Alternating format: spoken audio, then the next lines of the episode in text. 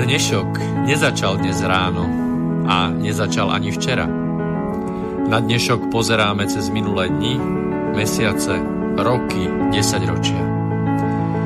V relácii Inforovnováha hľadáme odpovede na otázky, na otázky, ktoré kladie sám život, najmä ten spoločenský a politický. Dnešok totiž naozaj nezačal dnes ráno. Je pokračovaním včerajška, predvčerajška, baj udalostí spred 50, 80, 100 a viac rokov.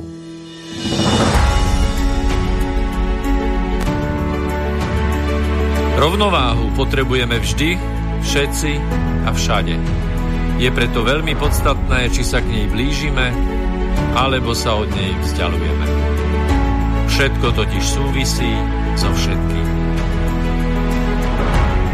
Počúvate reláciu Inforovnováha.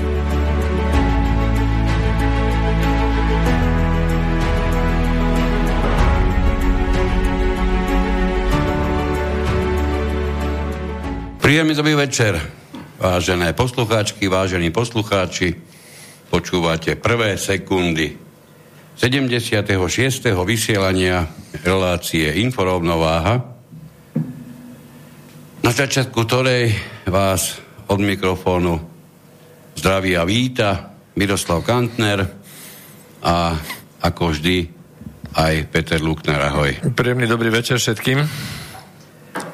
Tak, čo by ste povedali na to, ako asi môže byť dobre nastavený zákon, ktorý od svojho začiatku, odkedy bol účinný, hovoríme o novembri 2003, zaznamenal už 115. novelizáciu. 115 deleno, deleno e, 18, to vychádza nejakých takmer 6, viac. 6 krát do roka. Už mi to tu Peter počíta, takže budeme to mať presnejšie. 6,3. 6,3 krát do roka, čiže viac ako 6 krát za jeden rok, vám zákonodarci, nie vám, ale nám všetkým, takýmto spôsobom zasahujú do zákona o sociálnom poistení. Um, ani zďaleka možno nebude tento zákon úplným rekordérom, ale v každom prípade v tejto oblasti za pozornosť budú stáť pravdepodobne všetky zákony, ktoré zabezpečujú štátu príjem, nech už je to zákon o daniach z príjmov alebo zákon o e, daní z pridanej hodnoty. Ja poprosím Petra, aby mi, aby mi zavolal e, nášho experta na ekonomiku, pána Dušana Dolieka, na ktorého máme niekoľko otázok, pretože ste sa nás pýtali, a to mnohonásobne, e, na mnohé a mnohé ekonomické súvislosti. A naozaj je pravda, že nie sme ekonomickými expertami a veľmi radi v tomto smere dáme priestor tým, ktorí tejto oblasti naozaj rozumejú ešte o to viac, ak sú ochotní e, vôbec sa nášho vysielania zúčastňovať, čo samozrejme sa ani zďaleka o všetkých hovoriť nedá. Tak. No, kým, sa, kým sa s Dušanom spojíme, tak ja by som e, trošku ešte pomeditoval nad tým aj názvom tej relácie, že hm, zákonodárci a právoberci to slovo zákonodárci, to je také, také poetické. E, cítite v tom to, že vlastne oni nám idú niečo darovať. Oni nám každoročne e, sú schopní darovať mnoho skvostov e, v každom jednom tom, v každej jednej oblasti života a v každom zákone budeme hovoriť aj o tých počtoch. Ale myslím, že Dušana máme už na linke, je to tak? Vyzerá, že áno, ahoj Dušan. Ahojte. ahojte. Výborne. Ahoj. Máme skvelú techniku dnes. Duško, dostali sme množstvo a množstvo otázok na, na tému, ktorá je tebe blízka, nám síce tiež, ale ty si na rozdiel od, od nás tejto téme aj odborne zdatný. a to vôbec nie je v malom rozsahu. E, nejaké také štyri by sme ti položili dnes, ak máš nejakých 10-15 minút, ktoré, nám, ktoré môžeš venovať nám a našim, našim poslucháčom, lebo naozaj sa tie otázky množia, až prichádzame pomaly s Petrom do presvedčenia, že budeme musieť založiť nejaké ekonomické okienko, kde by sme veľmi privítali tvoju, tvoju pomoc, pokiaľ sa samozrejme trafíme do tvojho voľného času. Dobre. Dobre, takže takáto otázka. Ekonómovia tvrdia, že ekonomika sa z prepadu ktorý bol v rokoch 2008 až 2009, ešte stále nezotavila. No, to je pravdivé tvrdenie toto. Keď poslucháči sú pra, samozrejme všetci pred internetom, čiže si tam napíšu Trading Economics, no a keď sa tam pozrú, tak sú tam, je tam zoznam trošku nižšie všetkých štátov a je tam, uh, ako vyzerá rast HDP a ako, uh, podobné, uh, podobné parametre. A keď sa klikne na hoci ktorý štát, tak môžu vidieť, že ako, ako sa vyvíja to HDP. Mm-hmm. Prax, prax je taká, že je, samozrejme nie je to úplná pravda, je to čiastočná pravda, pretože v niektorých krajinách dokonca došlo k rastu, či napríklad Čína zaznamenala rast medzičasom, ale napríklad, keď hovoríme o Európskej únii, ktorá nás zaujíma najviac, tak mnohé krajiny z Európskej únii stále ešte sú na úrovni roku 2007. Hej, čiže vôbec, keď odpočítame infláciu, tak sa nikam nepohli. Čiže napríklad také Taliansko vôbec nikam nenarástlo za celý ten čas. Hm. To je pre mnohých dosť prekvapujúca informácia. Mu, musím, musím do vás zavrtať, pretože toto je presne ten rastový model. nikam, nikam sme sa nedostali, lebo čísla nám stoja, hej, nenarástli sme. No ja práve preto som si dovolil osloviť Dušana, aby sme dostali e, informáciu od ekonóma, ktorý sa tým naozaj zaoberá prakticky na dennej báze, na rozdiel od mnohých redaktorov rôznych, pre mňa až takmer na kraji pokutnosti vysielaní, ktorí nás presviečajú, odtedy uplynulo, ako, akokoľvek počítam, 13 rokov a my počúvame 13 alebo 12 rokov, keď hovoríme od roku 2009, že sa ekonomika schopila a máme zaznamenaný rast a čakajú nás, krátko povedané, fantastické zajtrajšky.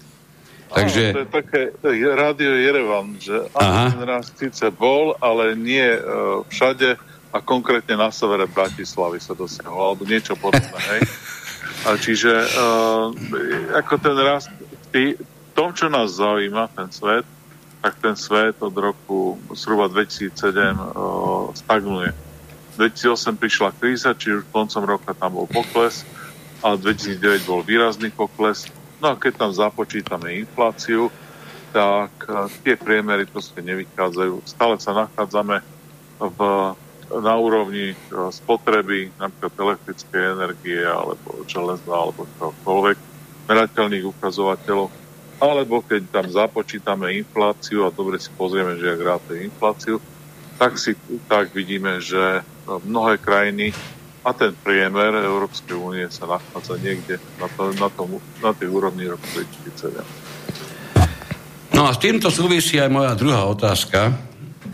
E, ktorá ekonómovia opäť tvrdia, a ja som zase vedavý na tvoju odpoveď, na reakciu na ich tvrdenia, že ani finančný systém sa nestihol alebo nezotavil z krachu, ktorý sme zaznamen, alebo ktorý tento systém zaznamenal v rokoch 2007 a najmä 2008.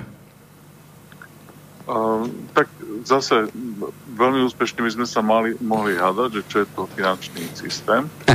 Ale uh, hej, či hovoríme len akcie, väčšina ľudí, keď máme túto hádku, tak mi vyhadzuje na oči, že, že ako vyzerajú akcie. Ale žiaľ, ten finančný systém nie sú len akcie, sú aj banky, sú poisťovne, sú penzíne fondy. Keď si zoberiete svoje výpisy z uh, penzijných fondov, z investičných fondov, tak určite horko zaplačete nad tými uh, výnosmi. A skutočne jediné, čo ide hore, sú, sú akcie, aj to nie všetky. Hej, čiže vidíme nejaké, uh, uh, že niečo sa deje, smer, že nejaký rast je smerom hore, ale keď si zoberieme, že ako to vyzerá v bankách, ako to vyzerá ten reálny finančný systém, tak napriek tomu tej stagnácii, ktorú som hovoril tej, pri tej prvej otázke, tak e, Európska centrálna banka, vlastne všetky uh, centrálne banky tých hlavných krajín tlačia neustále peniaze. Hej? Čiže my stagnujeme, ako sme sa to učili na ekonomii uh, v prvom ročníku, že Kines definoval stagfláciu, to znamená, je to dlhodobý, dlhodobé obdobie, môže byť 10, 12, 15, ale aj 30 rokov, bez tendencie k rastu alebo k poklesu. Hej. Čiže my sme, my sme na nejakej, dokonca on to nazval až akože depresie. Hej. Čiže my sme na nejakej, nejako dlhodobý trend, kde sa to nemôže rozhýbať ani hore, ani dole, tá ekonomika. Takže uh, keď sa pozrieme, keď sa pozrieme na to, že uh, ako vyzerajú všetky parametre napríklad toho finančného systému, tak musíme neustále tlačiť peniaze, vytvárame nové peniaze, ktoré neustále lejeme do ekonomiky, rozličným spôsobom zachránime e, finančný systém. Naposledy to bolo za posledný mesiac dvakrát zachraňovali e, finančný systém kvôli pádu hedžových fondov.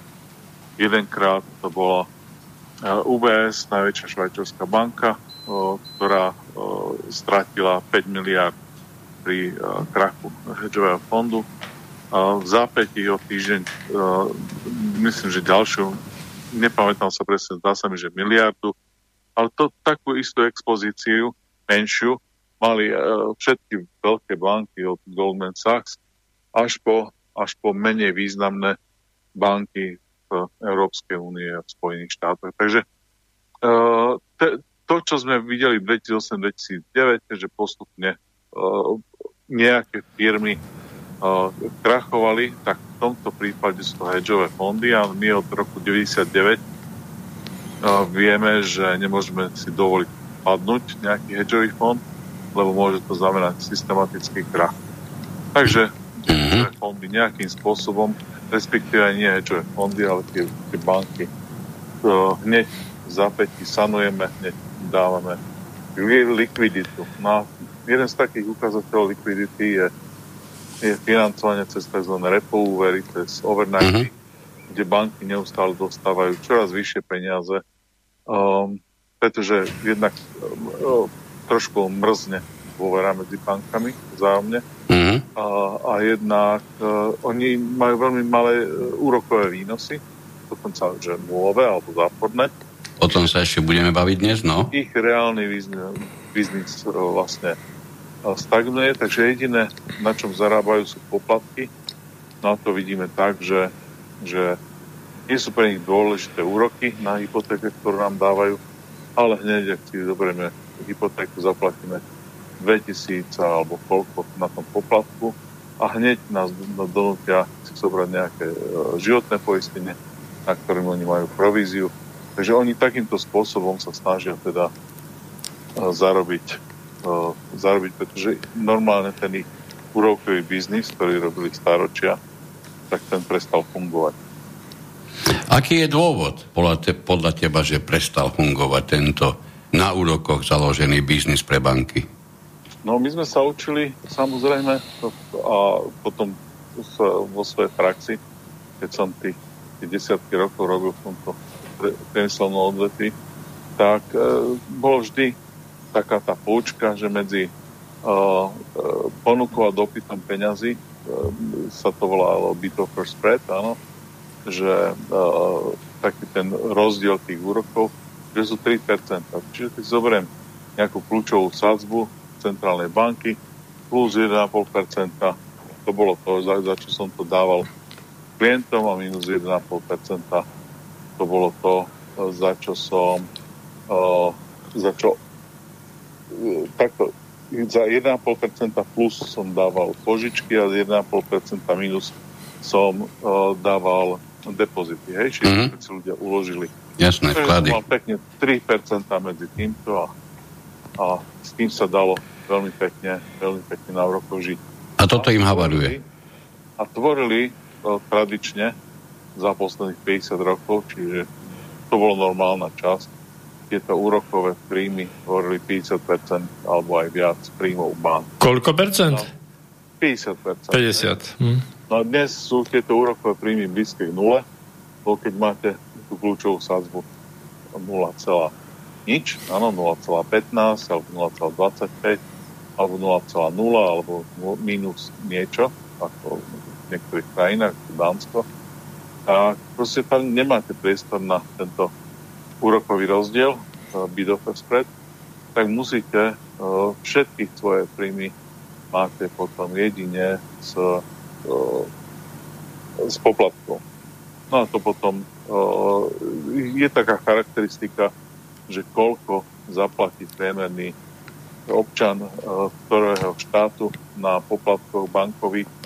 No a kým na západe to niekde okolo 50 eur mesačne, my sa tu stále pohybujeme niekde 20-30 eur. Hej, je to vrátane rôznych poistiek a rozličných takýchto. Mm-hmm. Čiže netreba to brať, že len čisté nejaké, nejaké bežný účet. Hej, je tam toho viac. Len taká doplňujúca otázka tomu, čo teraz si povedal. Ja som zachytil správu, je to možno, že 3 roky naspäť, kde sa hovorilo, že príjem slovenských bank je kreovaný z poplatkov, ktorý tvorí viac ako 50% ich príjmov a dokonca to bolo tvrdenie v takom podaní, že banky, najmä teda na západe, to takto nastavené nemajú. Inak povedali, na Slovensku sme mali vtedy podľa toho tvrdenia e, príjmy bank vytvorené vo výrazne väčšej miere z poplatkov ako z akýchkoľvek iných bankových služieb? Um, to bolo v tom čase, keď si to čítal, samozrejme taký, taká momentka z toho, čo sa deje, ale v skutočnosti je to tak, že na západe sú väčšie tie bankové poplatky. Hej, a ten o, prehľad sa dá vygoogliť pomerne jednoducho. Hej. Je, existuje niekde na Eurostate prehľad všetkých európskych krajín a priemerné bankové poplatky na obyvateľa. No a keď zoberieme teraz tú uh, vešteckú gulu, tak ten vývoj, keď teda banky sú momentálne v takomto stave, ako hovorí, že na tom, na tom sprede nevedia zarábať, tak uh, aký očakávaš vývoj v bankovom sektore? No, e, všetko funguje dovtedy, kým to neprestane fungovať. Hej? to, to si povedal veľmi významnú vetu. uh, oni sú pripojení na tú kapačku, na tú infúziu z Európskej centrálnej banky a každý, každý deň, každú noc dostávajú ďalšie a ďalšie peniaze. Covidové kvapky dostávajú, hej? To, toto je už taká dlhá tradícia, že to siaha do roku 2008-2009. Neustále, neustále. Niekedy majú, niekedy to majú lepšie a samozrejme musíme si povedať, že o bankách sa bavíme, hej, lebo e, keď uh, slovenské banky sú na tom pomerne dobre, mm-hmm. tak uh, napríklad talianské banky sa doteraz nespamätali uh, z tej situácie, ktorá to bola 2008-2009. Oni tam uh, majú systematický problém. Majú problém systematicky v Španielsku, v, v Belgicku. A ta, ten problém je, že zhruba 50% toho sektoru bankového má nejaké problémy a kvôli tomu napríklad Španieli uh, vytvorili tzv. tú uh, banku zlých úverov a uh, do nej dali všetky zlé úvery, úvery No ale potom sa zase množili problémy s neplatením ľudí a tak ďalej, tak zakázali uh, ľudí, ľudí vysťahovať kvôli neplateniu hypoték. No a situácia je dnes taká, že nejaké 2-3 milióny nehnuteľností v Španielsku neplatia ľudia hypoték. Ne? Čo je samozrejme situácia, ktorá dokáže zlomiť bankám trh. Takže sa momentálne všetci len uh, sedia a čakajú. Hej? To isté je v Taliansku. To isté sú uh, požičky, požičky uh, v celom svete. Jed, jedna z takých charakteristík, ktorú, ktorú používame, je, je, sú tzv. Že zombie firmy a zombie banky. Hej? A hm. zombie banky prestali uverejňovať tá štatistika není. A, lebo oni považujú za systematicky dôležité banky a bolo by to ohrozenie e, bezpečnosti, keby začali zverejňať tie údaje. Ale tie zombie firmy teda dávajú a keď dáte do Google zombie firmy a prepnete si na obrázky, tak mali by ste nájsť graf, že zhruba dnes je 16% všetkých firiem e, sú zombie firmy v Spojených štátoch. Hej? No čo to znamená zombie firma? Zombie firma je taká, kde, kde nejaký ukazovateľ ziskovosti, tzv. EBITDA, je, je menšia, ako je tá dlhová služba, ako sú tie úroky a, a splatky požičiek, ktoré tá firma musí platiť. A, e, čiže tá firma vlastne je samostatne uh, nefunkčná, ona musí dostať zase každý mesiac peniaze, aby prežila ďalší mesiac. Hej? A dostane ich od banky. No a toto je ukazateľ, pekne to vidno, ako ten grafik je neustále hore, dnes, dnes je niekde 16% všetkých firiem. Hej? Výborne. keď, keď sa pridružia ďalšie charakteristiky, ako je napríklad uh, počet firiem, ktoré majú valuáciu väčšiu ako 10 násobok ročného obratu, čiže ich trhová cena je, 10 je väčšia ako 10 násobok ich ročného obratu. To je proste keby ste 10 rokov nevyplácali nie že dividendy, a respektíve takto, keby ste neplatili za tovar, ktorý firma nakúpi, keby ste neplatili zamestnancov, proste všetky peniaze, ktoré do firmy prídu, tak by museli ísť bez daní svojim uh, investorom, aby sa tá firma uh, oplatila tým investorom. Hej?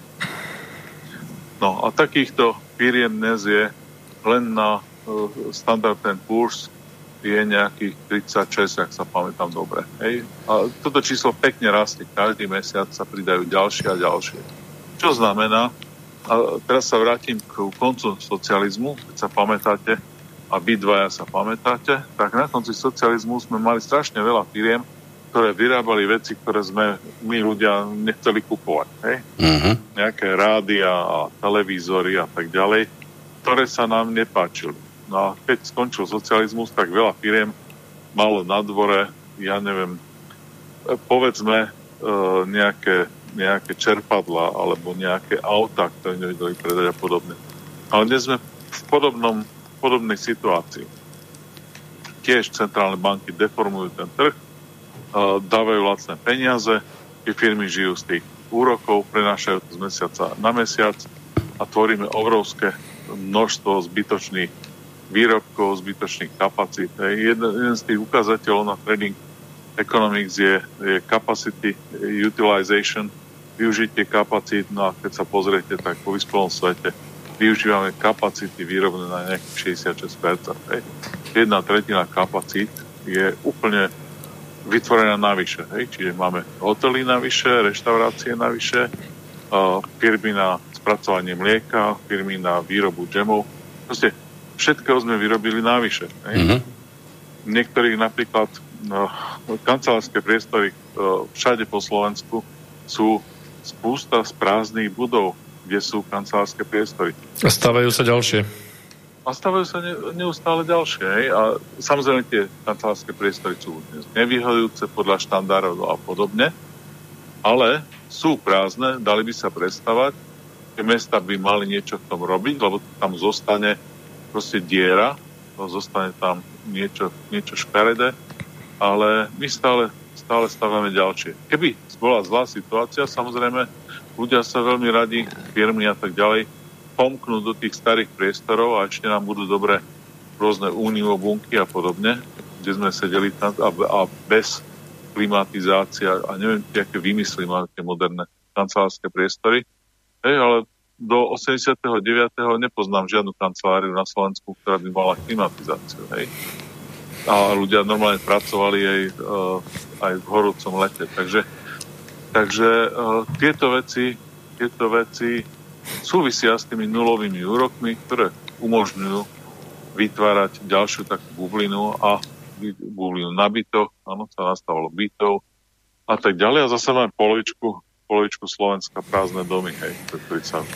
OK, čiže keď to vyhodnotíme, aj okrem iného aj to, čo si povedal. Úrokové sazby niekde okolo nuly, dokonca niektoré sú v skutočnosti až negatívne. Áno. Vo veľkom sa, sa vyrábajú, tlačia peniaze.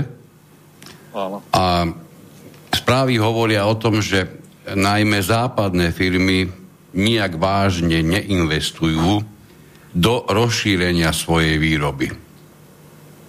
No, toto nie je celkom presné. Oni uh, in, uh, rozši, uh, rozširujú, investujú, ale ro, rozširujú takým tým blbým spôsobom, hej. Čiže celkový objem investícií išiel dole, no. ale zase a keď aj niečo robia, tak častokrát je to len zvyšovanie svojich kapacít, ktoré sú úplne zbytočné, len aby to musel, mohli ukázať nejakým investorom a podobne. Akcionárom. Čiže, napríklad, hej, jasné. Hej, hej. Čiže v konečnom dôsledku je to, je to tak pokrivený, ten celý trh v dôsledku tých vlastných peňazí, že oni si to môžu dovoliť. Hej? Ako, v zásade tá poučka je taká, keď je úrok nulový, tak nemusíte peniaze nikdy vrácať. Prečo? No lebo keď je nulok úrový, e, nulok, úrok nulový, úrok nulový, tak ja si každý mesiac zoberiem viac a viac pôžičiek, aby som splácal predchádzajúce pôžičky. Mm-hmm. A za to úrok nemusím platiť. Hej. Takže oni to môžu ťahať teoreticky do nekonečna a pre, preto teda, preto teda uh, častokrát len aby ukázali akcionárom, že niečo robia, rozširujú trhy a podobne, tak oni robia také tie hurá akcie, ano? Že, že kúpili sme nejakú firmu. Na čo vám tá firma bude? Však tá firma je stratová. Nie, nie, to urobíme synergiu. Hej? Jasné. Tri roky počkajú, firmu predajú zo stratou. No ako dookola to isté. Uh-huh. Príklad môže byť napríklad to, tá, tá výroba tých automobilov, konkurencia Tesly, ktorá nikdy nič nevyrobila a akože už sú aj tuším strachovaní. Hej. Čiže takýchto vecí je, takýchto príkladov je milión. Pozerám do, tej, do tých tabuliek, ktoré si na, ktoré si na začiatku uviedol, teda e, Trading Economics. Vidím tam pri Slovensku máme započítané alebo napísané 1,6% inflácie, napríklad Brazília ano. skoro 7, Spojené štáty viac ako 4, Rusko viac ako 5,5, a Turecko vyše 17, Venezuela len tak pre zaujímavosť 2940%. No a napriek tomu, že sa hovorí, že, že inflácia vysoká nie je, teraz tvrdím o Slovensku, budem hovoriť všeobecne, aj tak sa odhaduje, že je okolo 10%. Ako to vidíš ty? Že je proste vyššia ako tá, ktorá sa oficiálne odhaduje. No, ten problém je, že infláciu meriame tak, že zoberieme si priemerný spotrebný kôš. A priemerný spotrebný kôš, keď si zoberieme, že, že priemerný príjem na Slovensku je niekde okolo nejakých 900 uh, eur na jedného človeka, a teraz máme, máme takýto pár, žijúci s nejakými dvoma deťmi v priemernej domácnosti, hej, tak to by malo byť to, čo táto rodina nejakým spôsobom. No je tam raz za nejaký čas nejaké auto, je tam, sú, sú tam nejaké tehly, sú tam nejaké... No kade čo, čo človek nakúpuje len raz za veľmi dlhý čas. Mm-hmm. V tomto spotrebnom koši, tie tvoria dosť veľkú, dosť veľkú časť. Problém je, ale keď je človek napríklad penzista, a no, pre bežnú populáciu v potrebnom koši sú potraviny len 13%. Hej pre penzistu sú spotrebnú koši 39%. Mm-hmm. Pre bežnú populáciu nakupujú, povedzme, talianské cestoviny. Pre penzistu najlasnejšie cestoviny, uh, ktoré sa dajú zohnať, uh, to je to, čo nakupuje. A, čiže on je úplne, od úplne iných položiek uh, veľmi za, existenčne závislý. No a tí ľudia, ktorí sú, sú tzv. podmediánové príjmy, ktorí majú veľmi nízke príjmy, tak oni sú najcitlivejší, pretože ich spotrebný koš je to, čo najviac rastie. Hm. Takže momentálna situácia je taká, že ľudia, ktorí majú nižšie uh, príjmy, tak uh, ich, uh, ich výdaje rastú oveľa viac a oni to po, pociťujú tú infláciu niekde k úrovni 10%, ale ľudia, ktorí sú bohatí a ktorí si kupujú, ja neviem, nejaké drahé auta alebo podobne, tak sa tešia. Však pozrite sa, auta išli dole. Hej? Tie, nie, Maserati a ja neviem, aké, hej, drahé auta. Takže toto je veľmi veľký, veľmi veľký rozdiel vo vnímaní tej inflácie. No a teda keď sa vrátim k tomu, je uh, energia išla hore. To akože, uh, keď si pozrieme Európsku úniu, tak toto je jediná vec, čo výraznejšie išla hore v posledných mesiacoch. A to je presne tá časť, ktorá tvorí veľkú časť uh, spotrebného koša tých penzistov a ľudí s nižšími príjmovými skupinami.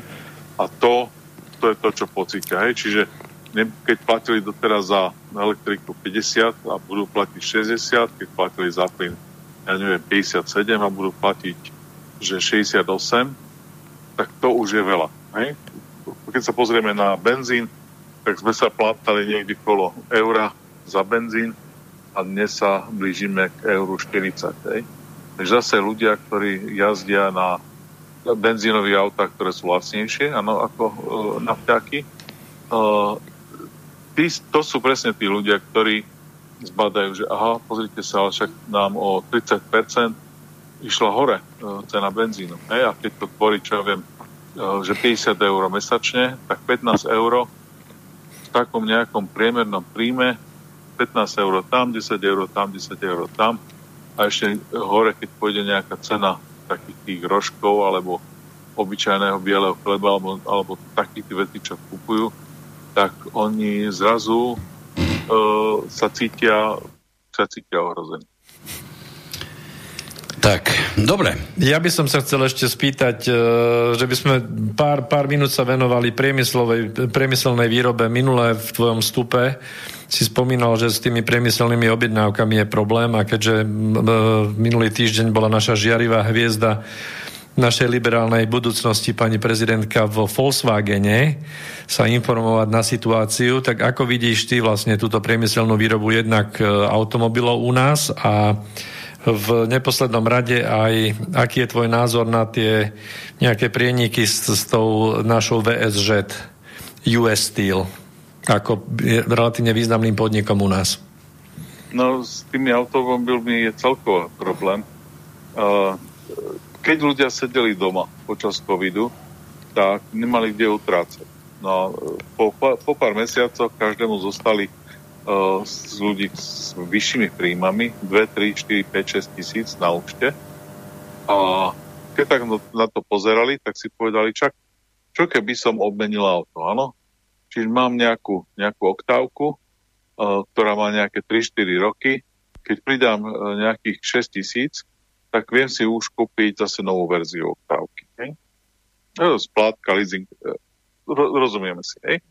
Jasné. No, toto je vec, ktorá zachránila automobilovú výrobu a kvôli ktorej akože, že to nejakým spôsobom tá výroba ide nejakým spôsobom tá spotreba aut ide.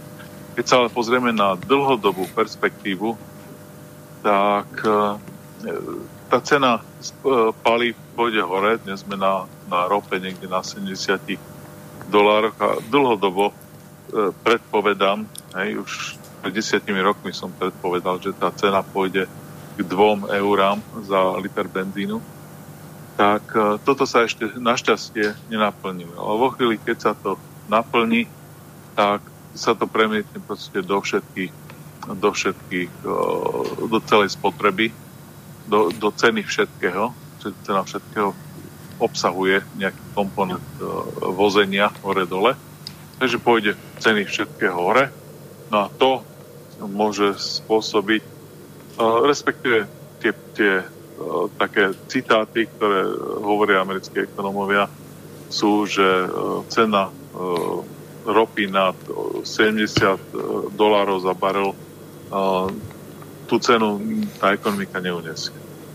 Hej, takže tohto sa, tohto sa všetci bojíme a, a s týmto uh, majú problém aj iné druhy a samozrejme je to aj také miestna, miestna záležitosť. Napríklad Nemci sa strašne obávajú toho plynu, že budú musieť voziť plyn zo Spojených štátov. Dnes väčšina Nemcov chce dokončiť ten uh, Nord Stream 2. mm-hmm. Nord Stream 2, áno. Pretože ten plyn predsa len skvapalnený zo Spojených štátov je drahší za prvé a za druhé nemajú dostatok terminálov, aby ho vozili za ďalšie majú o, pri, urobený celý systém distribúcie na zemný plyn áno, a, a prejsť na, na propan, o, propan butanové. E, to predsa nie je hej, riešenie. Hej, sa to úplným spôsobom iným sa to predáva, iným spôsobom sa to distribuje. Takže e, zachráni to povedzme e, elektrárne nemecké, ktoré potrebujú plyn, ale celkové Nemecko potrebuje, potrebuje ruský ruský uh, plyn.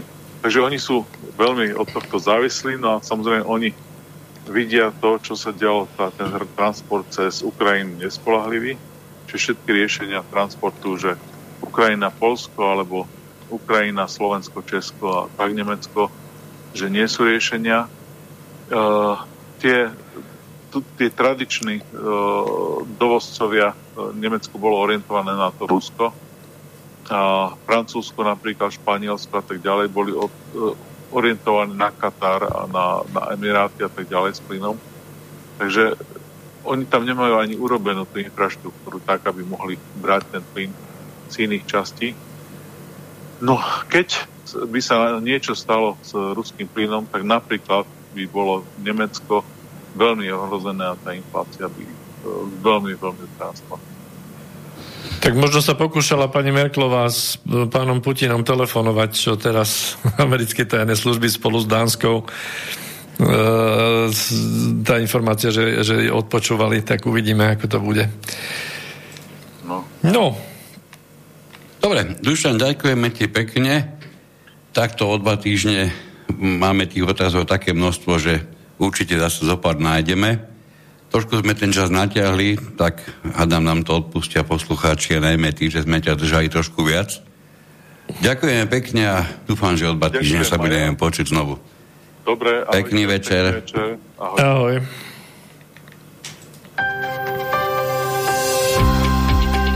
Počúvate slobodný vysielač. No, máme za sebou prakticky viac ako pol hodinu tak by sme mohli dať nejakú, nejakú pesničku a po nej sa vrátime k téme, ktorú sme vlastne začali a tá je zákonodárci a právoberci.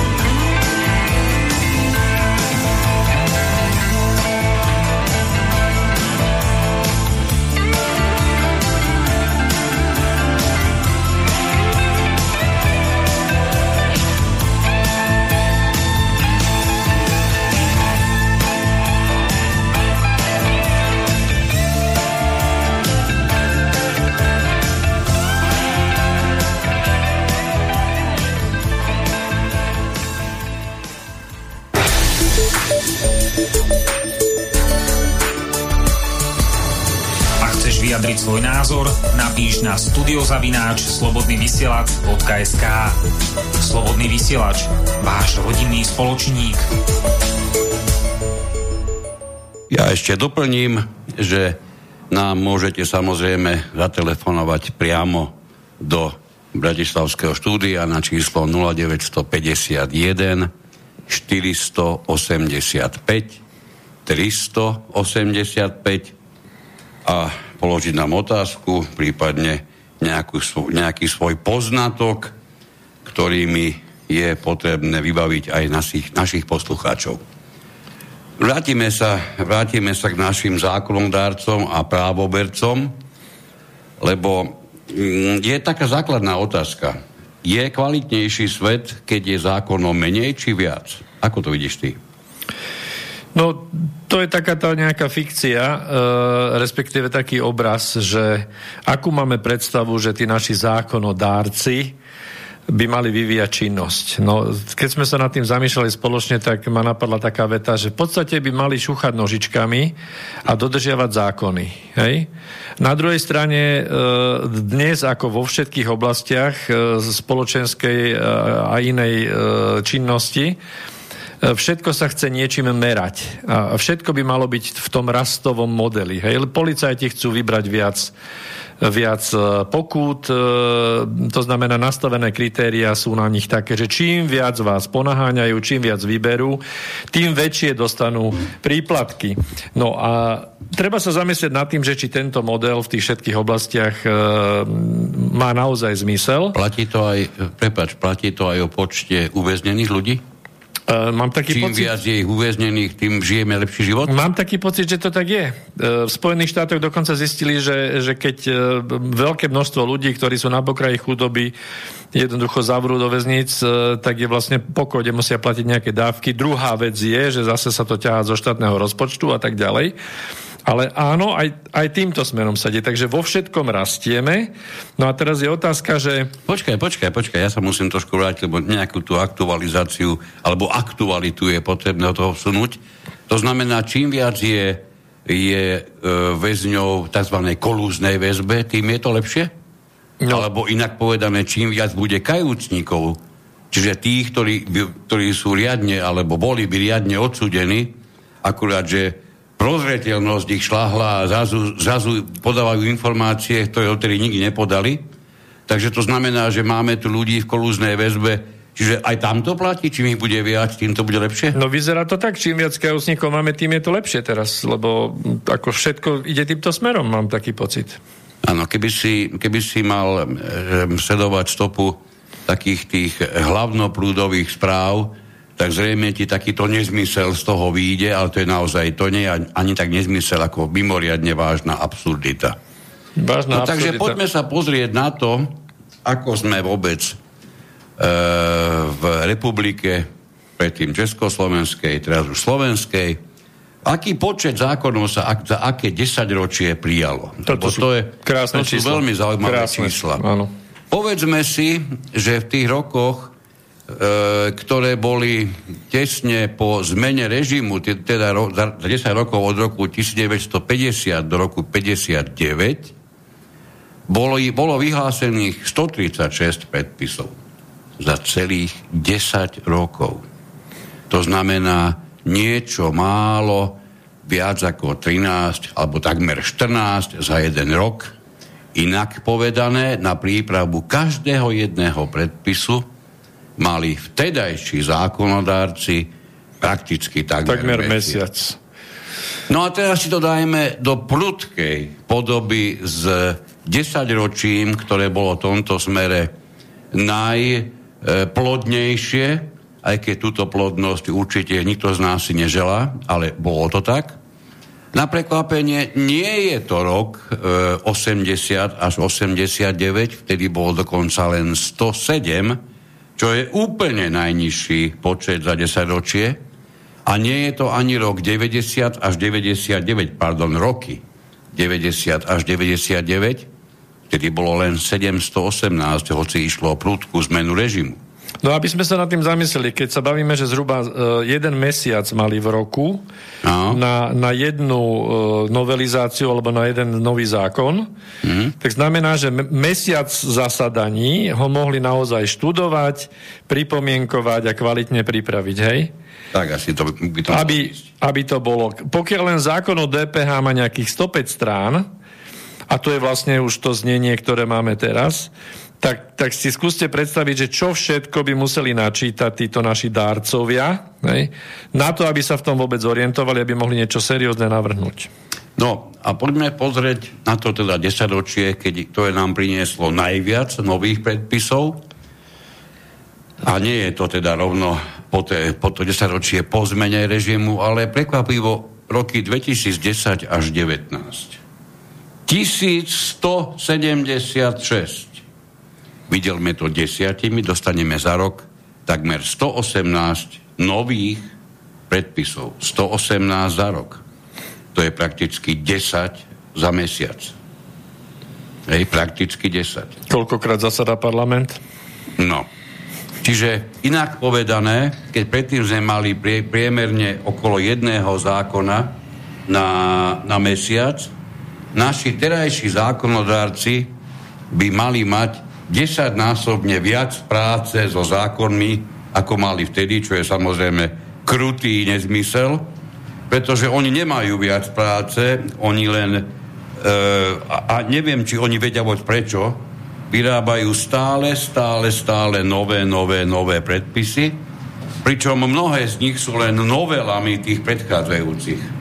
Preto sme, dostali, sme sa dospe, dostali, alebo dospeli sme do stavu, ako sme hovorili, zákon o sociálnom poistení má, k nemu už je prijatá poradí 115.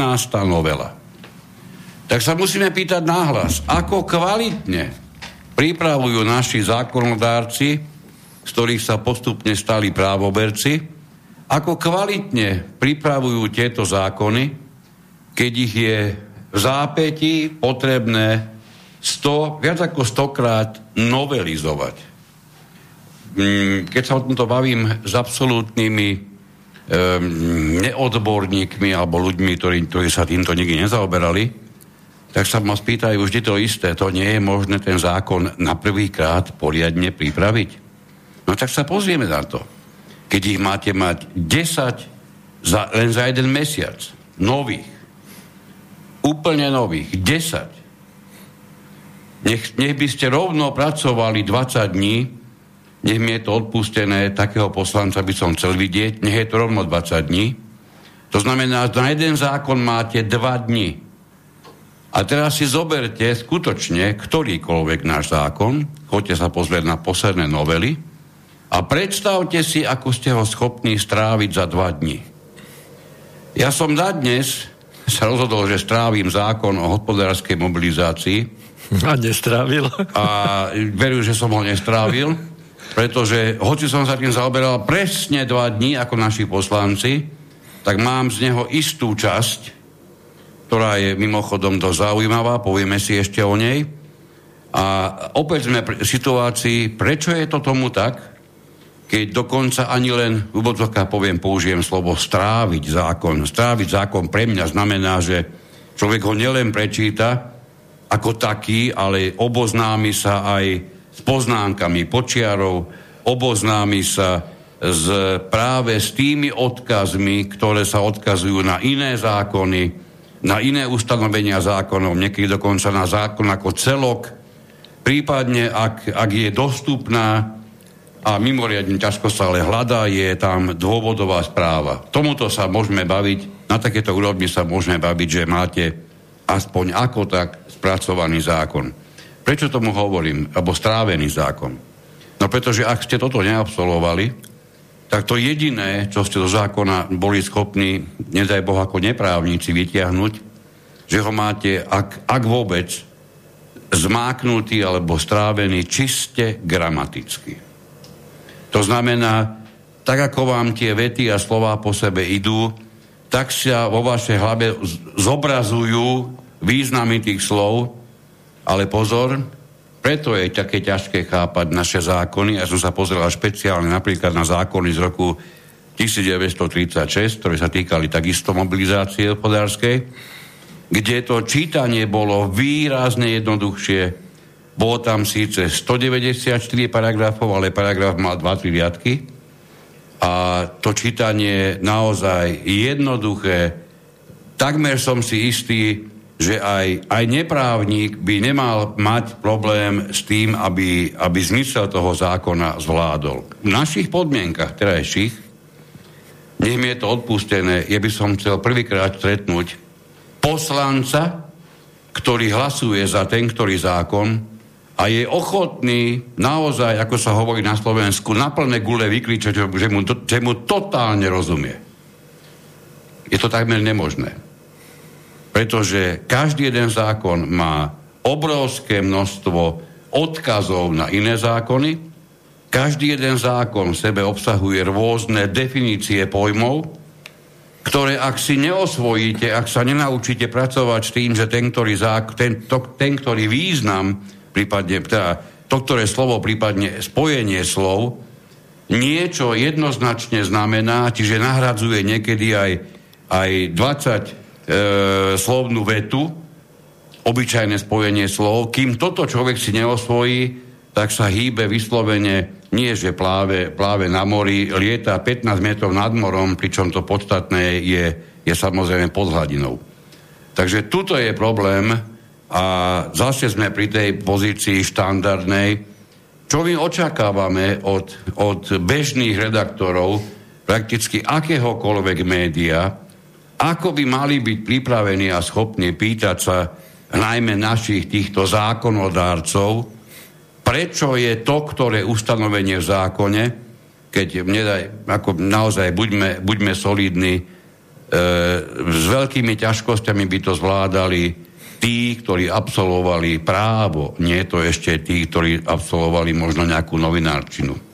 No ani nie všetci tí, čo absolvovali právo. No ďaleka nie všetci. Lebo to je presne to isté, ako keby som tu chcel tvrdiť, že chodil som 9 rokov na klavír, viem hrať na klavíri a z toho vyplýva, že by som mal vedieť hra, hrať aj na iný hudobný nástroj. Alebo napríklad... E, že by ste išli, išli uh, zubárovi s ginekologickým problémom. Tak asi, asi by toto nebolo to isté a ak, ak tu cítite nejaký rozdiel, ale my dokonca v tom parlamente, tí naši zákonodárci, vlastne ani oni posudzujú právne veci alebo zákonné veci a nemajú ani nejaký, nejakú základku v oblasti práva, ani v, v otázku čítania zákona. Hej? Ono by to aj tak mnohokrát vôbec nepomohlo, pretože treba sa pozrieť na stránkach Národnej rady, to viete nájsť. Treba sa pozrieť, ako sa v parlamente hlasuje. Správte si sami sebe rešerč. Research, research, a nielen tejto, ale aj predchádzajúcej garnitúry politikov. Prakticky vám poviem, že akejkoľvek garnitúry.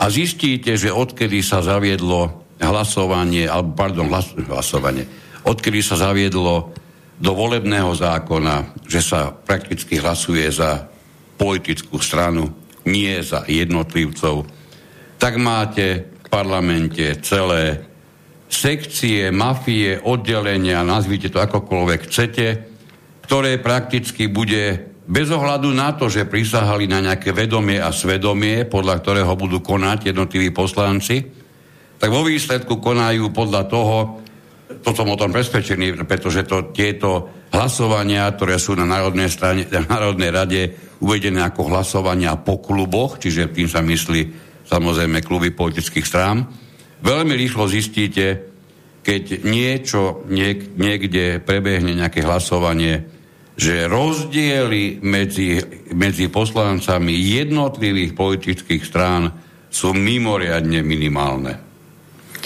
Nestane sa, že by, že by za, z tej istej strany poslanci 50% hlasovali za prijatie nejakého návrhu a 50% proti. Toto mi skúste nájsť, ja som sa to dosť dlho venoval. Takéto hlasovanie v parlamente nebolo Nevedel som nájsť vôbec v minulosti takéto, takéto hlasovanie. Nechcem povedať, že som prešiel absolútne všetky, to je nemožné, ale pozrel som ich veľmi veľa. Hlasovanie politickej strany, ktorej poslanci teda hlasujú, som takomto vyznení naozaj nenašiel. To znamená, títo poslanci ani zďaleka nehlasujú podľa nejakého vedomia a svedomia. A ak podľa neho hlasujú, tak potom to ich vedomie a svedomie sa krúti a točí podľa toho, akej politickej e, mafii, alebo strane, alebo hnutí, alebo čo, akokoľvek to chcú nazývať, sa prakticky ocitli. A samozrejme dôležité je ešte aj to, ako dlho sa tam chcú ešte ocitať. No, motáme sa stále v, tom, v tej stranickosti, v tej sme potopení až po uši tá stranickosť, e, okrem toho, že nám aj e, čistí e, rozpočet, ale samozrejme niekto by povedal, že to nie sú významné sumy k tomu ostatnému, čo dostávajú strany za voľby, za, za jednotlivé hlasy. Tam je vlastne už škodlivý ten samotný princíp, e, že, že všetko sa berie za stranu, áno, a tam niekto ukazuje ten palček. Ale chcel by som poukázať na to, že E, keď sa zamyslíte nad tým, že ako my hodnotíme, že ktorý, ten, ktorý poslanec je dobrý, e, výkonný, alebo nie. Hej? Aké konotácie k tomu, k tomu prikladáme? A v podstate, keď nejaký predseda poslaneckého klubu za nejakú stranu vystúpi, nechcem menovať, nechcem byť konkrétny, tak vychváli poslanca e, Joška M a, a Ferka K. Ktoréhokoľvek z terajších 150 môžeš menovať, lebo oni to urobia postupne všetci. No, čiže vymenuje konkrétnych a povie, že toto sú naj, naši najaktívnejší poslanci. Slovo najaktívnejší znamená, mm-hmm. že predložili najviac poslaneckých návrhov.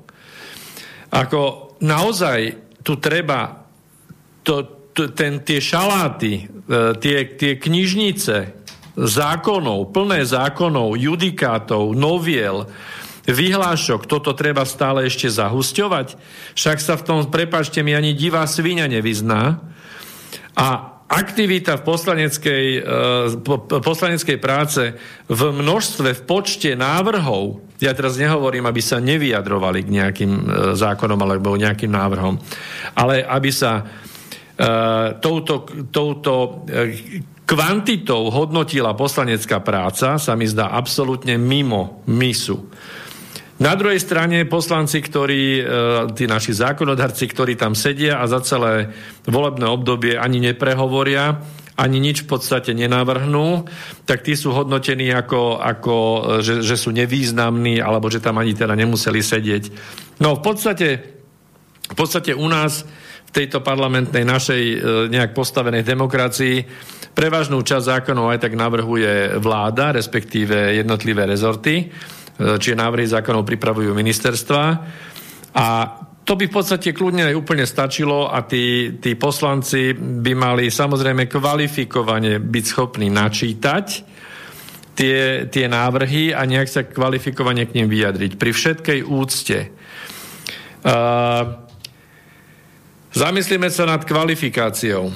na akékoľvek miesto, na akýkoľvek post v štátnej správe, v celej štruktúre štátnej správy sú nejaké podmienky, že keď sa tam chcete dostať, tak je nejaké výberové konanie a musíte splniť A, B, C, D až neviem, až Z, až X. Hej? Jazykové zručnosti, e, dokonca aj nejaké psychologické testy. Hej? Keď chcete byť len taxika, tak potrebujete mať psychologické testy a dobre vidieť aspoň. Hej? To znamená, že a to žiadnu profesiu nechcem nejako znižovať ani vyvyšovať. Znamená to, že sú nejaké kvalifikačné podmienky. Okrem vstupu do parlamentu. Tam stačí byť e, príslušníkom nejakej politickej strany a stačí k tomu v podstate, neviem, či je tam, je tam aj, že základná škola? Či aj bez základnej školy môže byť. Lebo to, to už je diskriminačné. Áno, presne tak, to by už, to by už, to by už bola diskriminácia. Čiže všetko tam môže ísť aj, aj, aj teraz v, v rámci tých všetkých e, liberálnych teórií, môže tam ísť aj v podstate aj luster, a môže tam ísť e, aj PES napríklad, môže ísť do parlamentu. Hoci kto môže ísť do parlamentu, tak sa skúste zamyslieť nad tým, že uh, keby sme takýmto spôsobom, že volili nových letcov E, našej nejakej štátnej, keby sme mali prepravné leteckej spoločnosti. Že prosím vás, navolme si tam pilotov. E, politické strany navrhnú pilotov, pretože tí majú najlepší politický profil. No, neviem, sadli by ste si do takého lietadla? Prečo my toto isté robíme s tým našim celým štátnym lietadlom, že my tam jednoducho navolíme ľudí úplne bez kritérií. A to ešte nechceme preberať na základe čoho ich tam navolíme? No to... No pretože dobre hovorí. No a očakávame, alebo očakávate od tohto nejaké výsledky. A my sa teraz vlastne hýbeme niekde v rovine tej zákonnosti, čiže v rovine zákonného štátu. My sa ešte nebavíme ani v rovine právnej, čiže v rovine nejakých práv právneho štátu, lebo to nie je jedno. Zákonnosť je podradená právam. My v prvom rade máme ako ľudské bytosti právo. Okrem iného máme, máme právo dýchať čerstvý vzduch. Máme mnoho ďalších prirodzených práv, neodňateľných, ktoré samozrejme sú potvrdené aj určitými dohovormi, či už európskymi alebo medzinárodnými. A tá zákonnosť e, nám nemôže, nemôže jednoducho tieto práva odnímať napriek tomu, že sa to snaží robiť v úvodzovkách zákonnou cestou. A dnes sme sa teda chceli povenovať aj tej problematike toho nového znenia zákona o hospodárskej mobilizácii, pretože veľa ľudí robilo alebo robí relatívne veľký hluk okolo tohto a alarm. Mm, neviem, asi, asi prenechám slovo kolegovi, ktorý sa do toho pozrel, že by sme sa aspoň trochu venovali tomu, tomu zákonu o, o hospodárskej mobilizácii, pretože nič až tak prelomové z pohľadu teda dvoch dní štúdia sa tam nenachádza. Nie, že by sme teda boli, a ja za mňa hovorím, ja som právny like, ale našťastie sa viem opreť, môj kolega je naozaj človek, ktorý síce právne vzdelanie nemá, ale jeden z najlepších odborníkov na, na právo okolo bytových domov. A e, je vlastne spolu zodpovedný za, za návrhy noviel tohto zákona. Čiže je považovaný aj v právnej e, skupine ľudí, teda znalých, e, ako právny odborník na túto oblasť. Samozrejme, že ako sme povedali, nepôjdete z, z vytrhnúci zub ginekologovi, hej? čiže v tej danej oblasti ale určite je schopný naozaj mimoriadne dobré zákony čítať. Takže sme sa pokúsili z tohto hľadiska aspoň sa na to pozrieť a dať, nejak, dať k tomu nejaké stanovisko, že či by sme mali byť e, vystrašení, alebo či by sme mali, mali spozornieť práve to, touto poslednou novelou, ktorá je časť už od januára platí a ten, tie ďalšie nové, nové časti od 15. mája. Hej? Presne hovoríš, dobre. Tam je jedna veľmi podstatná vec, že skutočne e,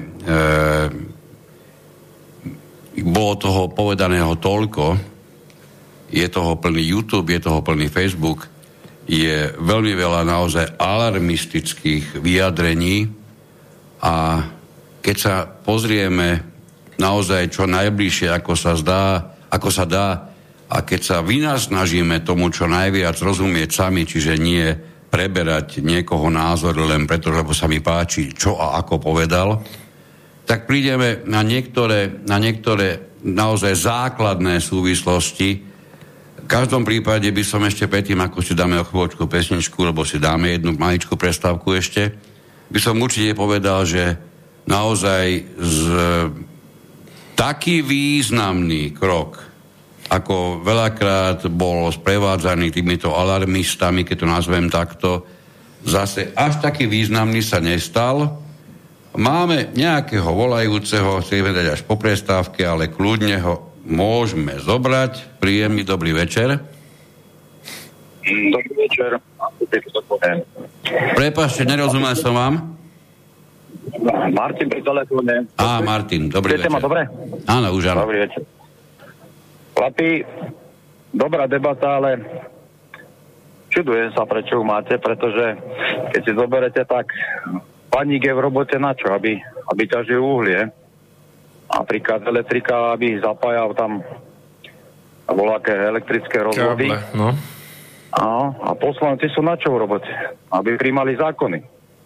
A ja keby som bol poslanec a počúvam, že koľko zákonov sme prijali, tak ja by som požadoval zvýšenie platu. tak táto vaša debata môže viesť aj k tomu. To by bolo asi tak všetko. Ono, Ďakujem, viete. pekný večer. Ďakujeme aj my. Toto isté, ale má viacero uhlov.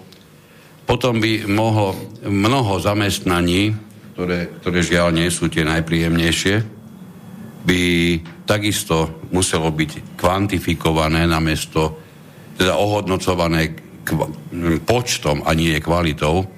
Ja som o tom presvedčený a, a kolega takisto, že úloha poslancov nie je vytvoriť každý mesiac 10 nových právnych, pred, právnych predpisov, ale vytvoriť kvalitný právny predpis. No a A to je navyše, tá zásadná zmena, alebo zásadný rozdiel.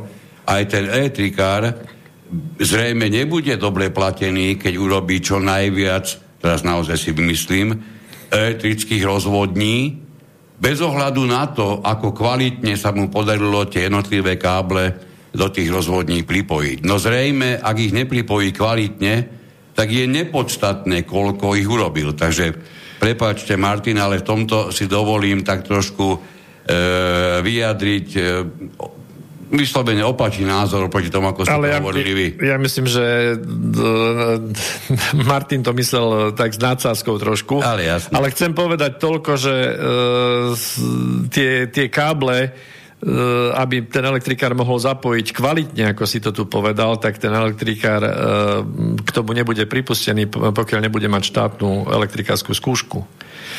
Takže, e, a ten, ten baník nesfára do tej bane, pokiaľ nebude mať aspoň nejaký základný základné poučenie, čo tam robiť má, čo tam robiť nemá, čoho sa nemá chytať. Hej. Tam neexistuje, že by mu nejaký uh, vedúci smeny ukazoval palčekom teraz, že niečo má robiť.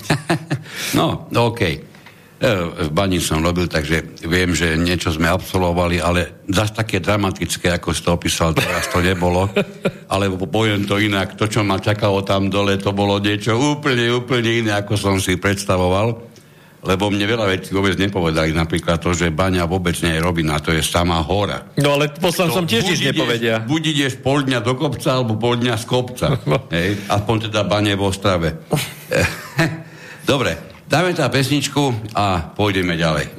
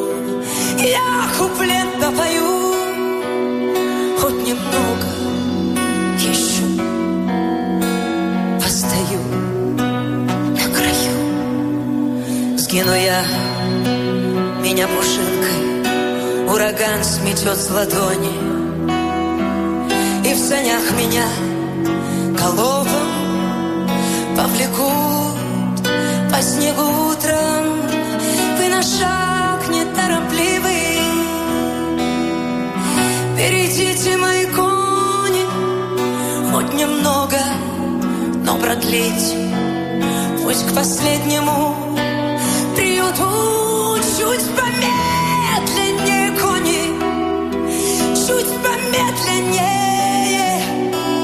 Вы тугую не слушайте.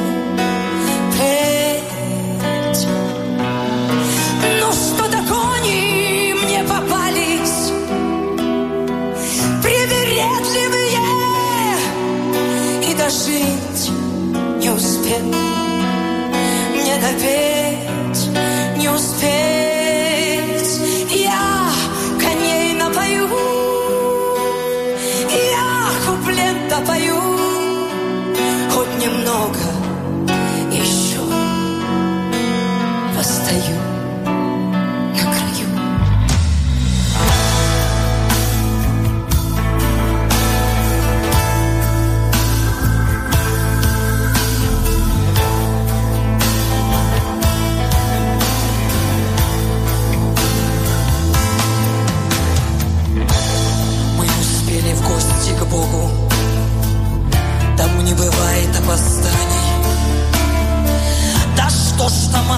поют такими злыми.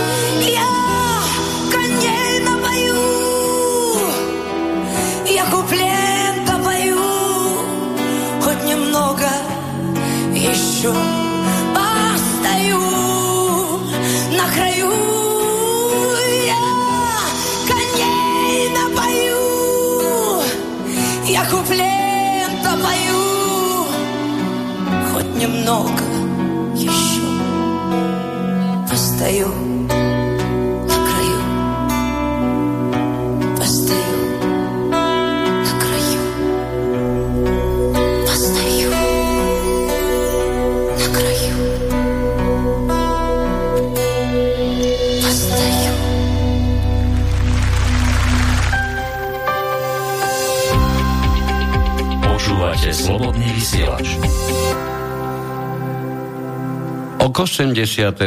výročiu narodenia Vladimíra Vysockého táto pesnička, jeho vlastná pesnička zaznela na koncerte konkrétne podaní Jeleny Venga a Ludmily Sokolovej.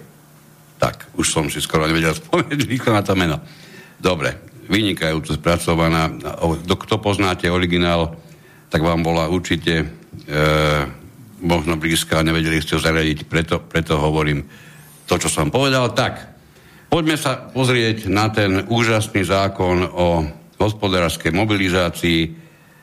On má číslo 179, je z roku 2011, ani zďaleka nie je prvý na území našej republiky, ako som hovoril, videli sme, pozeral som sa do zákona z roku 1936, dokonca tam boli niektoré prvky ešte z rokov 1912, čo bolo v tom čase cisárske nariadenie, čiže nie sú absolútne novinky, že by, že by tieto zákony vznikali. E, iná vec je, ako sa uchopia a čo sa nimi chce dosiahnuť. Presne tak. A to sme, počuli, to, to, to sme počúvali z úst najmä koaličných politikov v poslednom období dosť často, myslím tým obdobie predtým, ako sa prijal tento zákon, že núdzový stav už nechcú predlžovať, je potrebné pripraviť zákon, ktorý umožní to isté, čo predtým bolo umožnené len na základe núdzového stavu, ale bez toho, aby sa tento núdzový stav musel vyhlasovať. Toto bolo štandardné vyjadrenie, ja som ho zachytil mnohonásobne. Súhlasili všetci v rámci hlasovania, ano. takmer niektorí sa zdržali.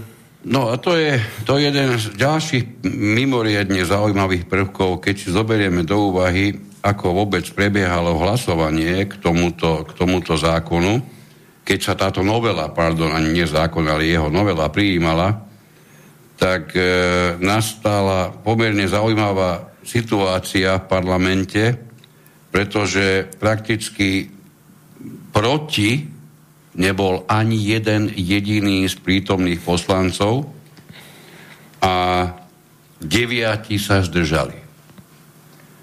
113 ich hlasovalo za prijatie tohto zákona medzi nimi napríklad aj poslanci, poslanci Smeru ako, ako Luboš Blaha alebo Robert Fico a mnohé iné prekvapivé tváre, ktoré sa rozhodli pre tento zákon hlasovať. Mne je jasné, že pravdepodobne aj s poukázaním na to, aby sa ďalej nezneužíval núdzový stav, ktorý nás naozaj mimoriadne vážne obmedzoval a možno s vidinou, že takto nastavený zákon o hospodárskej mobilizácii môže byť menším zlom, alebo mal by zrejme podľa nich byť menším zlom. No tak sa pozrime, čo sa v ňom udialo. Máme tam niekoľko dôležitých odkazov a do pojmoslovia sa, pre, sa dostala mm, popri vojne, popri vojnovom stave, popri mimoriadnej situácii a popri, e, pardon, mimoriadnom stave a popri um, núdzovom stave sa dostala aj mimoriadná situácia. situácia. A presne o túto mimoriadnú situáciu to bolo to bolo najviac porozšírované, najpo, najpodstatnejšie v paragrafe 7, kde sa to odzrkadlo teda najväč, najväčšom rozmere, ale aby sme povedali hneď na začiatku dôležitú vec, novelizované boli aj iné zákony, ktoré s týmto zákonom súvisejú, tak, aby sa vôbec pojem e, mimoriadná situácia dal do zákonu tohoto nového, zahrnúť. Takže popri vojne, vojnovom stave, výnimočnom stave a núdzovom stave, ja som predtým povedal mimoriadný situácii, či mimoriadný stav, či ne, ja som to nejako pomýlil, to je v každom prípade výnimočný stav, tak máme zavedený nový druh a tým je mimoriadná situácia. E, ako definíciu tohoto pojmu by ste v zákone o hospodárskej mobilizácii hľadali úplne zbytočne. Dokonca, čo je, čo je málo, mm, kedy sa minulosti vyskytujúce, keď sa takýto nový, nové, nové pojmoslovie zavádza do zákona, obvykle sa odkazuje na zákon, v ktorom je tento pojem definovaný, to v tomto prípade sa nestalo.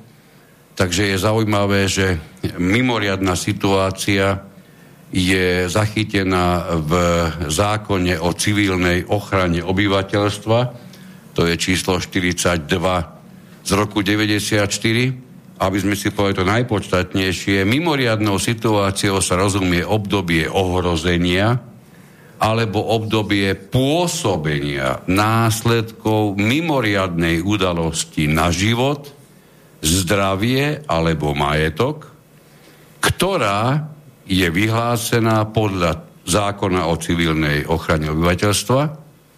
Počas nej sa vykonávajú opatrenia na záchranu života, zdravia alebo majetku, na znižovanie rizík, ohrozenia alebo činnosti nevyhnutné na zamedzenie šírenia a pôsobenia následkov mimoriadnej udalosti. Toto je definícia mimoriadnej udalosti, z ktorej e, urobili potom do samotného zákona o hospodárskej mobilizácii doplnky a zmeny, ako som už hovoril, tie najpodstatnejšie sú práve paragrafe 7 odsek 4, kde mm, sa zaviedlo, že v mimoriadnej, v čase mimoriadnej situácie, to znamená tej, ktoré som predtým predpísal, eh, pre, predtým som mu povedal, na rýchle zopakovanie, mimoriadná situácia, to je obdobie ohrozenia, alebo obdobie pôsobenia následkov takéto nejaké mimoriadnej udalosti, Čiže mimoriadnou situáciou je obdobie mimoriadnej udalosti, aby, ste, aby sme si rozumeli, hej? E, obdobie, kedy takéto následky pôsobia a to, a to pôsobia na život, zdravia o majetok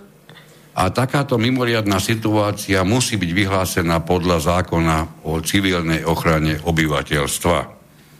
No a teraz, čo nám hovorí zákon o hospodárskej mobilizácii, tá novelizovaná časť, lebo mnohí z tých, ktorí sa e, objavili ako komentátori, či už na internete, tam myslím, či už na, na YouTube alebo na Facebooku, tak sa triafali do častí, ktoré tam boli už od samotného počiatku tohto zákona, čiže od roku 2011 a spájali to s pôsobením terajšej koalície, ktorú v žiadnom prípade nejdem týmto spôsobom obraňovať alebo ochraňovať, ale my sa voláme inforovnováha nie infoobviňovačka, takže tuto musíme tak trošku vyrovnať tie, tú situáciu.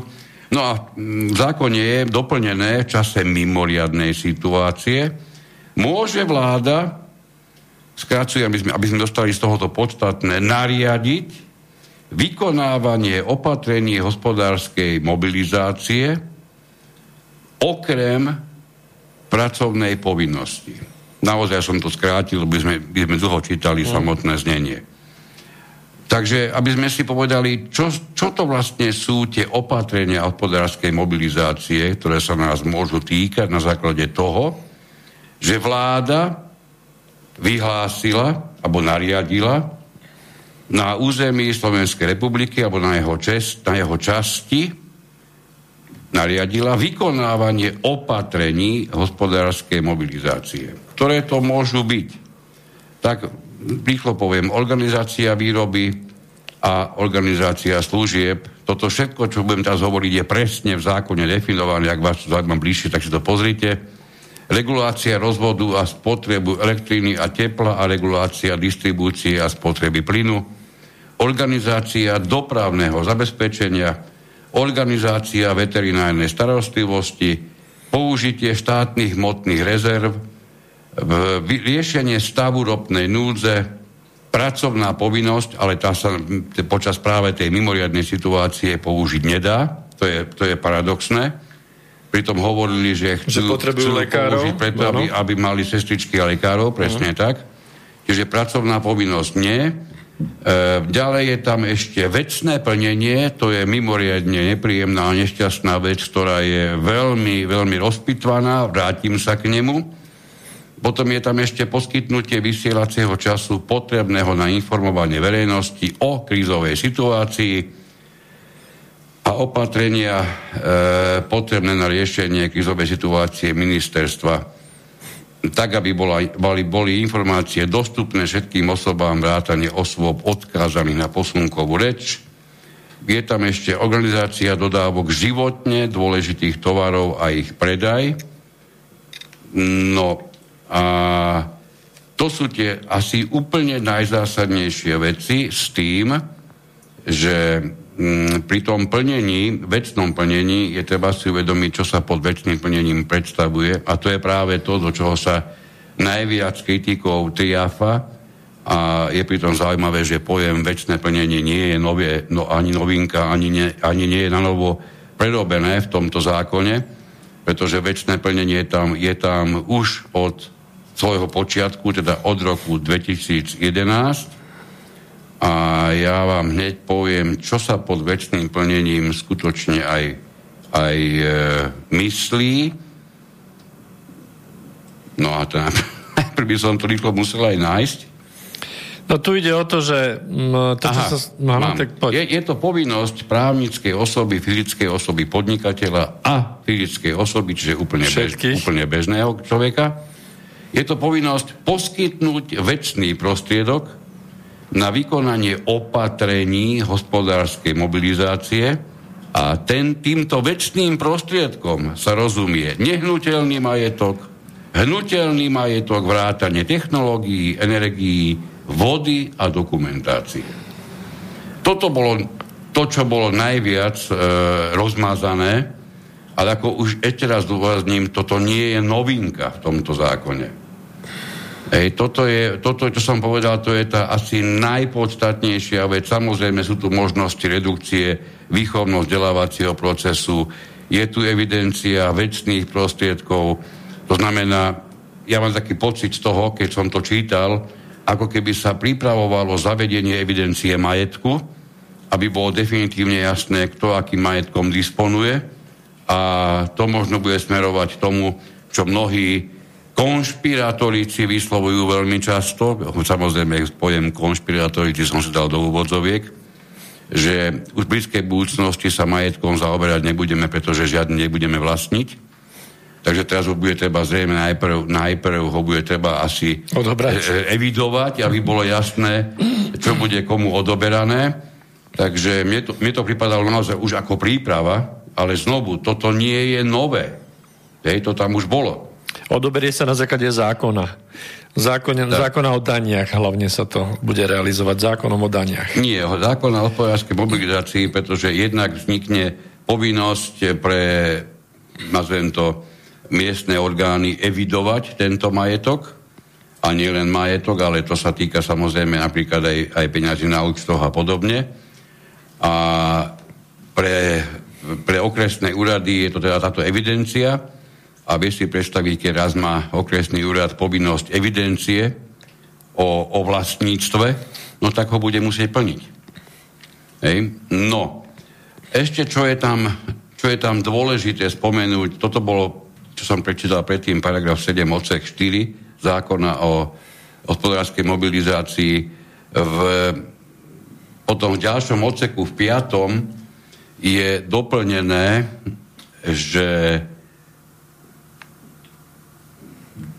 to, čo sa predtým týkalo len núdzového a výnimočného stavu, a to sa vlastne týka už teda celého toho zákona o hospodárskej mobilizácii, do tohoto bolo primon, ako keby primontovaný ešte čas mimoriadnej situácie. To znamená tej situácie, ktorú som čítal úplne na, na začiatok. A podľa odseku 6, a to je zase doplnené do zákona, môže vláda, je zaujímavé, že na návrh ministerstva hospodárstva, nariadiť na celom území alebo časti územia Slovenskej republiky aj vykonávanie opatrení hospodárskej mobilizácie podľa konkrétnych týchto, týchto bodov, e, teda odsekov. A opäť, e, toto, toto, toto ale naozaj už je nová záležitosť a ako, tak, ako nová sa do zákona dostala aj povinnosť už za mimoriadnej situácie mať e, evidenciu v rozsahu od mena priezviska až po, až po telefónne čísla jednotlivých, jednotlivých fyzických osôb napríklad.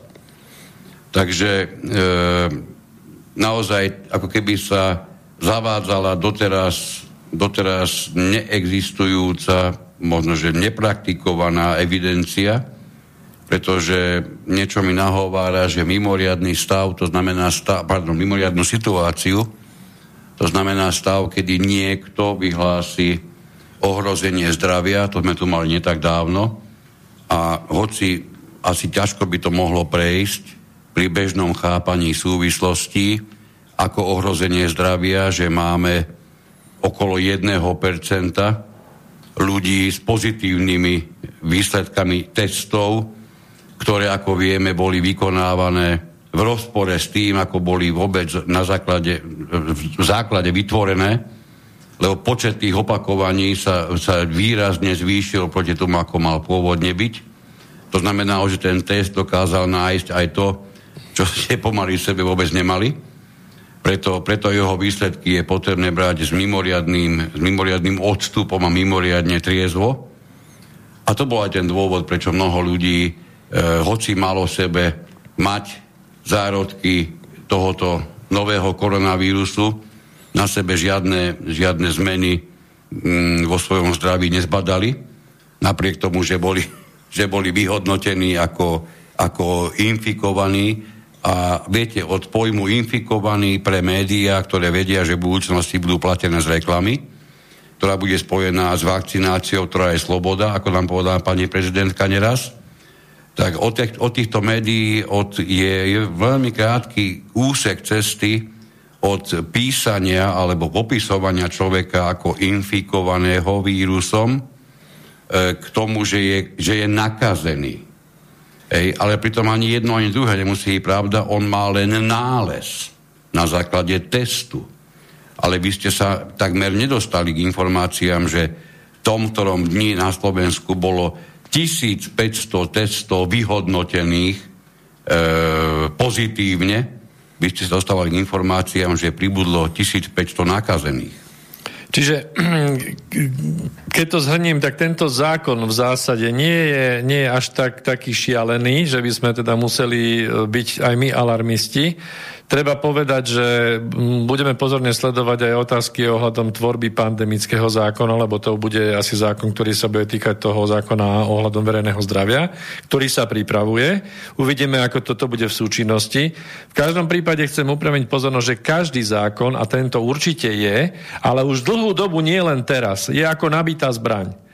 A otázka je, že či nabitú zbraň dáte do ruky opakovaciu nejakú automatickú pušku, dáte do ruky niekomu vyškolenému, zdatnému, alebo či to dáte do rúk opici. Tak, takže tu riešime trošku iný problém. Pokiaľ my budeme mať uh, skupinu uh, a nechcem teraz povedať, prepačte, opic v parlamente, ktorá dokáže jednoducho 90 zrušiť aj ústavný súd na to, aby posudzoval ústavné problémy, tak tento zákon až takou hrozbou nie je. Hrozbou sú tie opice, ktoré dostanú tú zbraň, s ktorou nevedia narábať. Mm, práve sme dostali mailík, vidíte, zabudol som ho aj uverejniť, ale, ale verní poslucháči vedia, že k nám do redakcie sa najlepšie dá poslať mail priamo na, na adresu redakcia zavináči inforovnováha.sk. Takže máme tu od Luboša, ako sa vlastne vyhlasuje, vyhlasuje mimoriadná situácia, ja som to zabudol doplniť, tak ďakujeme. Mimoriadná situácia sa vyhlasuje a odvoláva, nebudete veriť, prostredníctvom hromadných informačných prostriedkov. To nie je novinka. Toto bolo v zákone o civilnej ochrane obyvateľstva už od roku 1994. Čiže to len potvrdzuje to, že toto nie je na novo nabitá puška. Táto nabitá mm, puška tu leží na stole. Tam je iné nabit. My sme si tento zákon o civilnej ochrane obyvateľstva roku na srdce nikdy nejak významne nevšímali. Mm. pretože nikto nechápal, že by sme sa mali nejako civilne ochraňovať. Nebolo predčím, nebolo kedy, nebolo ani na základe čoho. Ale čo je dôležité, do zákona o civilnej ochrane pribudlo práve v paragrafe 3b, ktorý sa viaže na mimoriadnú situáciu, v odseku 2, v odseku 2 nové písmeno E, a pritom tento odsek hovorí, že aké úlohy a opatrenia sa po vyhlásení mimoriadnej situácie vôbec vykonávajú. V tých predchádzajúcich písmenách sú to záchranné práce, silami a prostriedkami z celého územia, na ktorom bola vyhlásená mimoriadná situácia.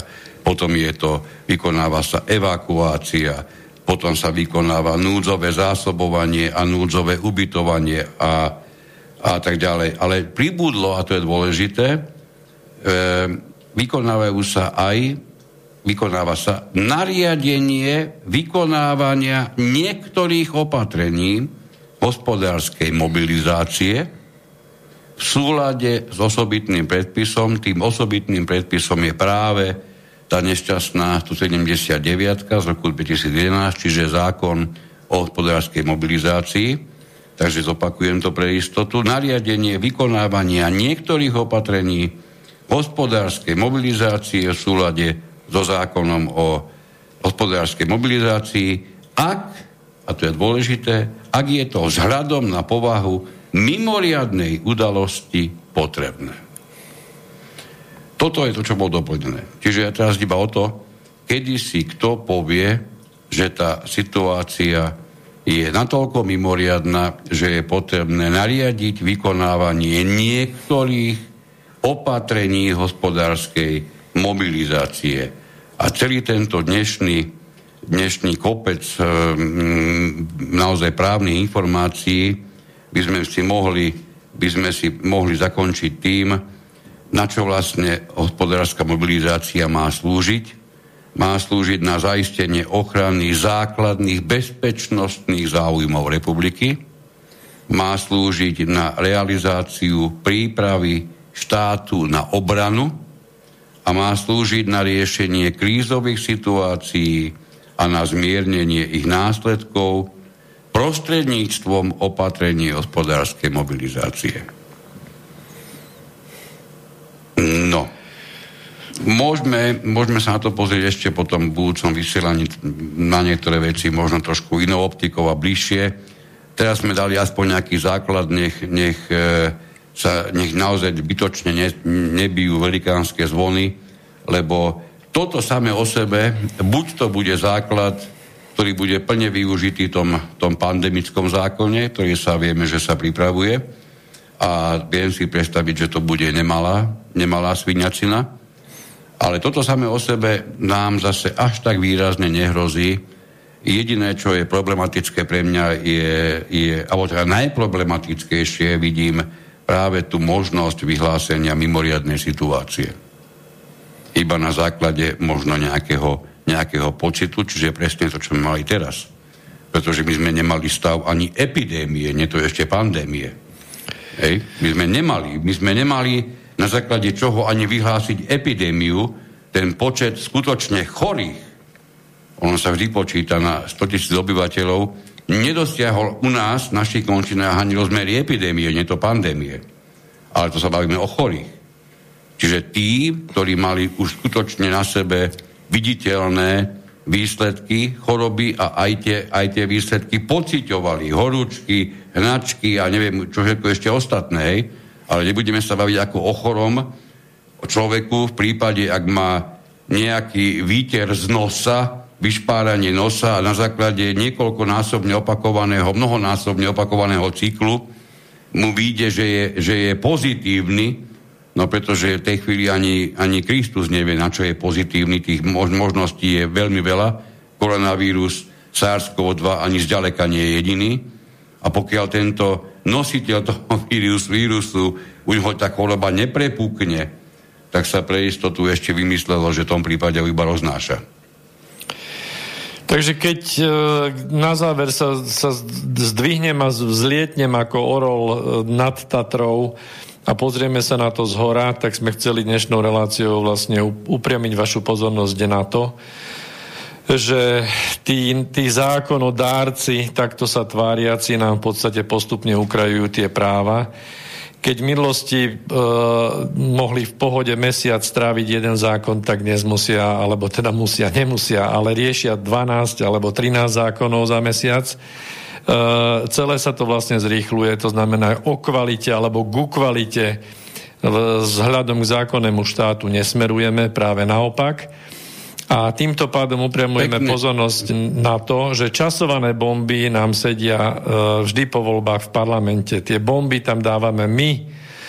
To znamená, že pokiaľ sa nebudeme vzdelávať, pokiaľ do toho informačného pola ne, nevsunieme tú informáciu, že tie procesy musíme e, otáčať kurz tej lode len pomaly tým, že ja sa vzdelám, ty sa vzdeláš, že ten rodinný kruh budeme mať pod kontrolou, že, že tie deti, ktoré nám za 30 rokov pomocou školského systému ukradli, máme na jedinú šancu a zároveň aj jedinú nádej za, zamerať tú svoju psychiku na to, aby sme o 30 rokov, keď už aj nie my dvaja tú štúdiu, ale niekto, niekto po nás, verím, že ešte niekde doma budem rúbať drevo, ale aby tí, čo prídu po nás, mohli povedať, že, že to kormidlo alebo ten kurz tej lode sme už obrátili a už ideme uh, naozaj k tej spoločnosti, kde tá mravnosť bude hrať rolu a kde sa naozaj budú ľudia operať o to svoje vlastné svedomie. A to je jediné, čo nás môže zachrániť. A preto toto svetlo nádeje a svetlo svedomia Posielame odtiaľto zo štúdia do vašich, do vašich domovov a veríme, že postupne sa tá, tá situácia obráti.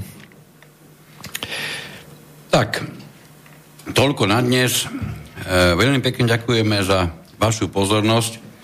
Hádam sme niečo aj pozitívne e, priniesli v tomto mimoriadne rozkolísanom, rozkolísanom svete a práve práve o tej rozkolísanosti by sme, by sme mali a chceli hovoriť aj v ďalšom pokračovaní, pretože je naozaj pravda, že tých, tých scenárov je, je príliš zaujímavo veľa a tých, ktorí nás dennodenne presviečajú o tom, čo zaručenie príde, je možno, možno ešte viac.